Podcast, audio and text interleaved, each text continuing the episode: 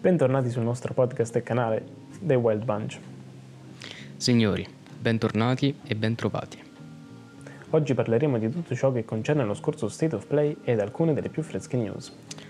Eh sì, dobbiamo parlare un po' di questo State of Play, molto, molto blando, molto tranquillo.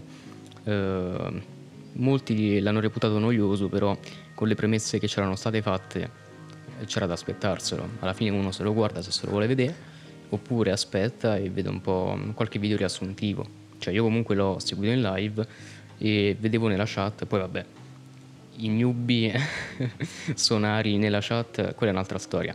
Però, ehm, che ne so, State of Play ehm, in cui parleremo al massimo di... Ehm, come si chiama quel gioco? Deathloop. e quando arriva Deathloop con un trailer di, non mi ricordo, 7-8 minuti, tutti a dire eh, noioso, noioso, noioso, eh, abbiamo capito andare avanti, abbiamo capito andare avanti, cioè... Io ho capito che anche un po' di spirito goliardico nei commenti, però insomma è uno state of play su, su Deadloop. Ma um, le, le mie aspettative non erano assolutamente altissime e secondo me era una delle loro uniche opzioni mandare, mandare avanti per così tanto una, la parte di, uh, di Deathloop. Allora, secondo me possiamo iniziare con uh, le cose interessanti che ci siamo segnati durante, durante lo State of Play.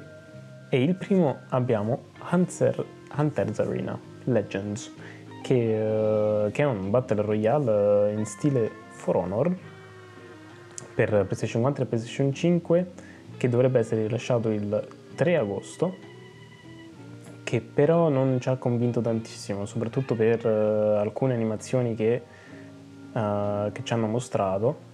Sì, sono d'accordo, effettivamente For Honor, nonostante fosse un gioco, potremmo anche dire quasi competitivo, uh, in cui il frame rate contava, in cui Uh, la dinamicità e la velocità contavano, comunque il tutto era molto fluido e anche molto corporeo, molto pesante, nel senso che vuol dire fluido ma pesante? Fluido ma solido, effettivamente molto, molto più fluido, sì. Eh, comunque For Honor dava l'impressione di, sì, un, uh, un gioco completamente online, però dava anche l'impressione di un AAA. Questo a me, Hunter's Arena, mi ha dato l'impressione di un double A se non, uh, se non una sola, proprio appunto per queste animazioni. Quindi sì, comunque un gioco AAA perché nonostante avesse delle prerogative... Ehm, da gioco online era comunque visibilmente solido e fluido, mentre questo Hunter's Arena, come dici tu, sembra ehm, poco limato in alcuni punti e quindi un po' legnoso. Però vedremo. Mm-hmm. Soprattutto se pensi che sarà gratis per gli utenti PlayStation Plus.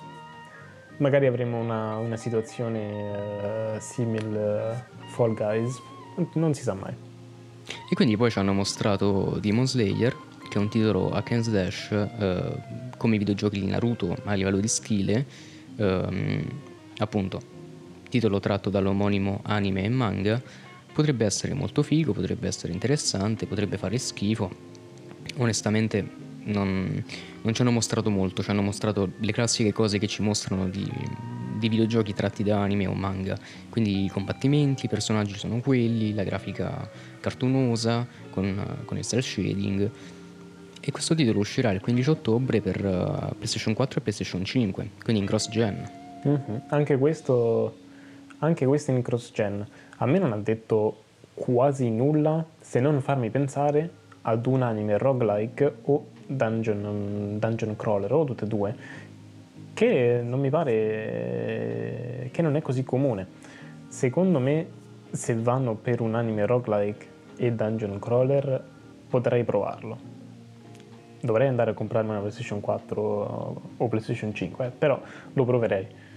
E sarebbe secondo me molto più interessante che il, il solito action RPG in stile anime che segue la storia appunto di un, di un manga o di un anime, che secondo me hanno, hanno raggiunto una, una certa soglia, ormai, ormai secondo me annoiano veramente troppo. Calcolando poi che appunto come dici tu la mia più grande paura è che si tratti di un titolo eh, all'Attack on Titan in cui segui la storia, come anche Naruto, segui la storia, il tutto però tremendamente allungato, eh, cutscene battaglia, cutscene battaglia, cutscene battaglia, dialoghi, cutscene battaglia, cutscene battaglia, dialoghi e così fino alla fine. Ma guardati l'anime, insomma. Con le solite, con le solite subquest dove vai in giro per l'hub centrale a raccogliere La legna. a raccogliere cose a sfregio, sì, a raccogliere la, la legna da dare al tuo senpai e, e poi è fatto. Sperando, sperando bene verrà, verrà fuori un titolo, un titolo divertente, soddisfacente. E poi abbiamo Lost Judgment, che eh, è uno, uno spin-off di- della serie Yakuza, che uscirà il 24 settembre su PlayStation 4 e PlayStation 5, quindi anche questo in cross-gen. E mi è sembrato figo, mi è sembrato figo perché comunque è un, eh, è un capitolo di Yakuza alla fine, cioè non si chiama Yakuza ma è Yakuza in, in tutto e per tutto.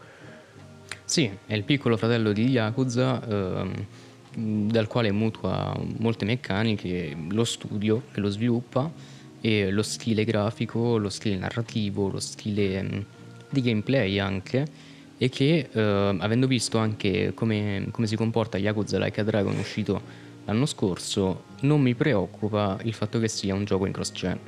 Sicuramente sarà un buon gioco. Assolutamente no, eh, io Like a Dragon l'ho giocato su Xbox Series X e non c'era nulla di cui mi potessi lamentare, performance erano sempre al top, la, la ventola della console non è praticamente mai partita ed era divertente come veramente pochi titoli. E dal trailer che ci hanno mostrato di Lost Judgment questo sembra portare la- il, livello di, il livello di follia ad un livello ancora maggiore. Non ci resta che aspettare il 24 settembre e poi provarlo su PlayStation 4 o PlayStation 5, se ce l'avete.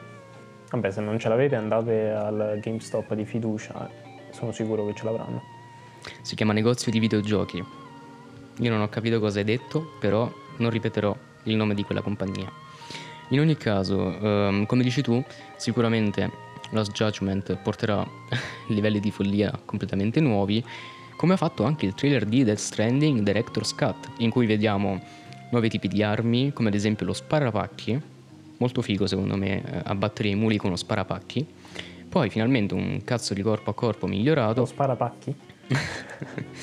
avremo un poligono di tiro per chi come noi esperti con l'utilizzo del gamepad ha bisogno di affinare la mira potremo costruire delle rampe con il quale saltare quindi non si utilizzano più le scale e si ci passa sopra con la moto in modo molto precario però abbiamo delle rampe e ci saranno delle gare in macchina un circuito di, di fragile express Mm, molto divertente sicuramente, vedremo. E nuove missioni di campagna, la cosa più importante. Quindi un proseguimento della storia o magari un prologo o magari una sezione aggiuntiva da inserire nella linea temporale del gioco principale in qualche momento preciso. Allora io non mi prolungherei, personalmente non mi prolungherei troppo su Death Stranding non avendolo neanche, neanche finito, però questo crossover eh, Death Stranding Gran Turismo mi sembra molto divertente. Sicuramente. Come, come nuove missioni di campagna questa, questa cosa mi intriga, mi intriga abbastanza perché pensavo Death Stranding fosse fatto e finito, no? E non avrebbero aggiunto, aggiunte nuove missioni o nulla comunque come content diciamo di, eh, di storia. E invece Sì, esattamente.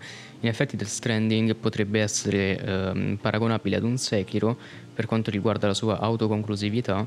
Ehm, non c'è effettivo bisogno di un'espansione per quanto riguarda la trama, però è molto ben accetta e come quei poveracci orfani di, di un Sekiro DLC per la prima volta in cui Activision ha deciso di non fare un DLC a pagamento che invece sarebbe stato comunque molto apprezzato, anche se non necessario. Assolutamente, soprattutto se, se guardi alla storia di, eh, di From Software con eh, Dark Souls 1, 2, 3, dove hanno tutti avuto eh, dei DLC. DLC, come nel caso di Dark Souls 2, ehm, correttivi assolutamente ehm, necessari, necessari, però comunque in ogni caso, anche per quanto riguarda il primo titolo e il terzo, Dark Souls 3, DLC comunque molto godibili. Smettendo di parlare di eh, Death Stranding e Kojima, parliamo di Deathloop, che per quanto sembrerebbe un, un, concetto, un concetto figo, ne hanno, secondo me ne hanno mostrato veramente troppo e ci hanno un po' sfracassato i coglioni con un trailer di, di 10 minuti ripreso più e più volte perché uh, come trailer mi pare fosse un, un, trailer nuovo, però l'hanno già mostrato così tante volte che non mi è sembrato nulla di nuovo. Ormai il concetto lo conosciamo, è un death loop appunto, dove muori, rivivi, cerchi di finire la missione, muori, rivivi, cerchi di finire la missione, muori, rivivi, finisci il gioco. Alla fine il concetto è molto molto semplice e non, uh, non, mi, ha detto, non mi ha detto niente. Sì, esattamente, anche secondo me ci hanno mostrato veramente troppo. E mm, un po' come è stato fatto con Death Stranding, uno dei titoli più criptici in fase di marketing, Deathloop secondo me avrebbe, gli avrebbe molto giovato una politica di marketing di quel tipo, molto segregata, in cui l'unica cosa che ci veniva comunicata era mm, eh, appunto lo studio che lo sviluppava, magari qualche accenno di grafica, qualche accenno di gameplay eh, non assolutamente un trailer di 8, 10, 15 minuti di gameplay, così da tenerci un pochino su, sulle spine, da, da, alimentare un po' la nostra curiosità, perché appunto come dici tu non è altro che un Deathloop, come dice il titolo, che però come ha fatto Returnal, mostrandosi il giusto, può alimentare molto le aspettative e magari non stancare fin da subito. Esattamente, sai cosa? Durante tutti questi trailer che ci hanno mostrato, Deathloop è, dove, è l'unico dove mi sono trovato a, a, con la mente tra le, tra le, nuvole e infatti mentre, mentre guardavo il trailer di Deathloop io mi stavo immaginando come Deathloop sarebbe figo per me quindi neanche stavo prestando troppa attenzione e ho pensato Sai quanto sarebbe figo? Un concetto molto simile, molto simile a Deathloop, dove ci hanno mostrato che comunque c'è il tuo, il tuo personaggio che è il protagonista e poi c'è l'antagonista che è la donna, mi pare di aver capito, comunque oh, ah, l'antagonista più grande perché poi mi, mi, sembra mi è sembrato ci fossero anche altri, altri antagonisti da, da, andare a sconfiggere. E mi è venuto in mente questo concetto dove, molto simile appunto a Deathloop, tu giochi in uh, multiplayer, non, non, locale perché poi sarebbe un, uh, ci sarebbe un conflitto di interessi tra te e l'altro giocatore a guardare comunque uh, lo schermo diviso in due, però pensando ad un, ad un, appunto, un multiplayer con comunque una storia single player però diviso appunto in due, dove tu giochi con eh, il tuo personaggio e, e un tuo amico gioca con eh, un altro personaggio, dove tu sei il protagonista e, e l'altro è l'antagonista. E poi andando tra missione e missione, comunque ogni missione dovrebbe essere diciamo l'uno contro l'altro perché non sarebbe giusto andare, andare contro il, il computer, sarebbe troppo facile quindi in ogni missione saresti tu contro il, il tuo amico e poi in base a, come, a chi vince quale, uh, quale scenario poi la storia si dovrebbe sviluppare in favore del tuo amico, in favore tuo e poi avresti dei, uh, dei, finali differenti ovviamente. Secondo me sarebbe una formula del genere sarebbe più accattivante un, per, un, uh, per un concetto come Deathloop. Non so tu cosa ne pensi probabilmente non mi sono neanche spiegato benissimo, quindi... No, sono assolutamente d'accordo perché effettivamente quello che dici tu è di prendere Deathloop ed inserirci una componente fortemente ansiogena, fortemente competitiva, perché in base alla tua performance, ehm, in base appunto ai tuoi risultati e se riesci a vincere oppure se perdi, modifichi la storia, il cammino del tuo protagonista e il cammino del suo antagonista. Quindi sì, sono assolutamente d'accordo che un titolo di quel tipo sarebbe molto più accattivante di Deathloop, dove l'unica tua paura qual è? Quella di non riuscire a finire nella run in cui stai andando. Non succede nulla, fai un'altra run. Ehm, e, beh, è un roguelike, alla fine, è così che funziona. Però, quello che stai dicendo tu è molto interessante, perché implica una nuova componente che mette veramente la strizza. Che poi sarebbe un sarebbe visto come un multiplayer eh, single player, no? che è interessante come concetto. Io di recente ho giocato um, It Takes Two e si può definire appunto un, un titolo multiplayer single player e sono dei titoli che mh, arrivano alla sprovvista e ti sorprendono perché non, sono, non è il solito single player o multiplayer uh, con budget, uh, con budget multi, multimilionario che sì, bellissimo, Red Dead Redemption 2, però non, quanto, quanto innovativo è un uh, Red Dead Redemption 2. Noi speriamo di avervi tenuto una buona compagnia e ci vediamo alla prossima. Ciao ragazzi, alla prossima.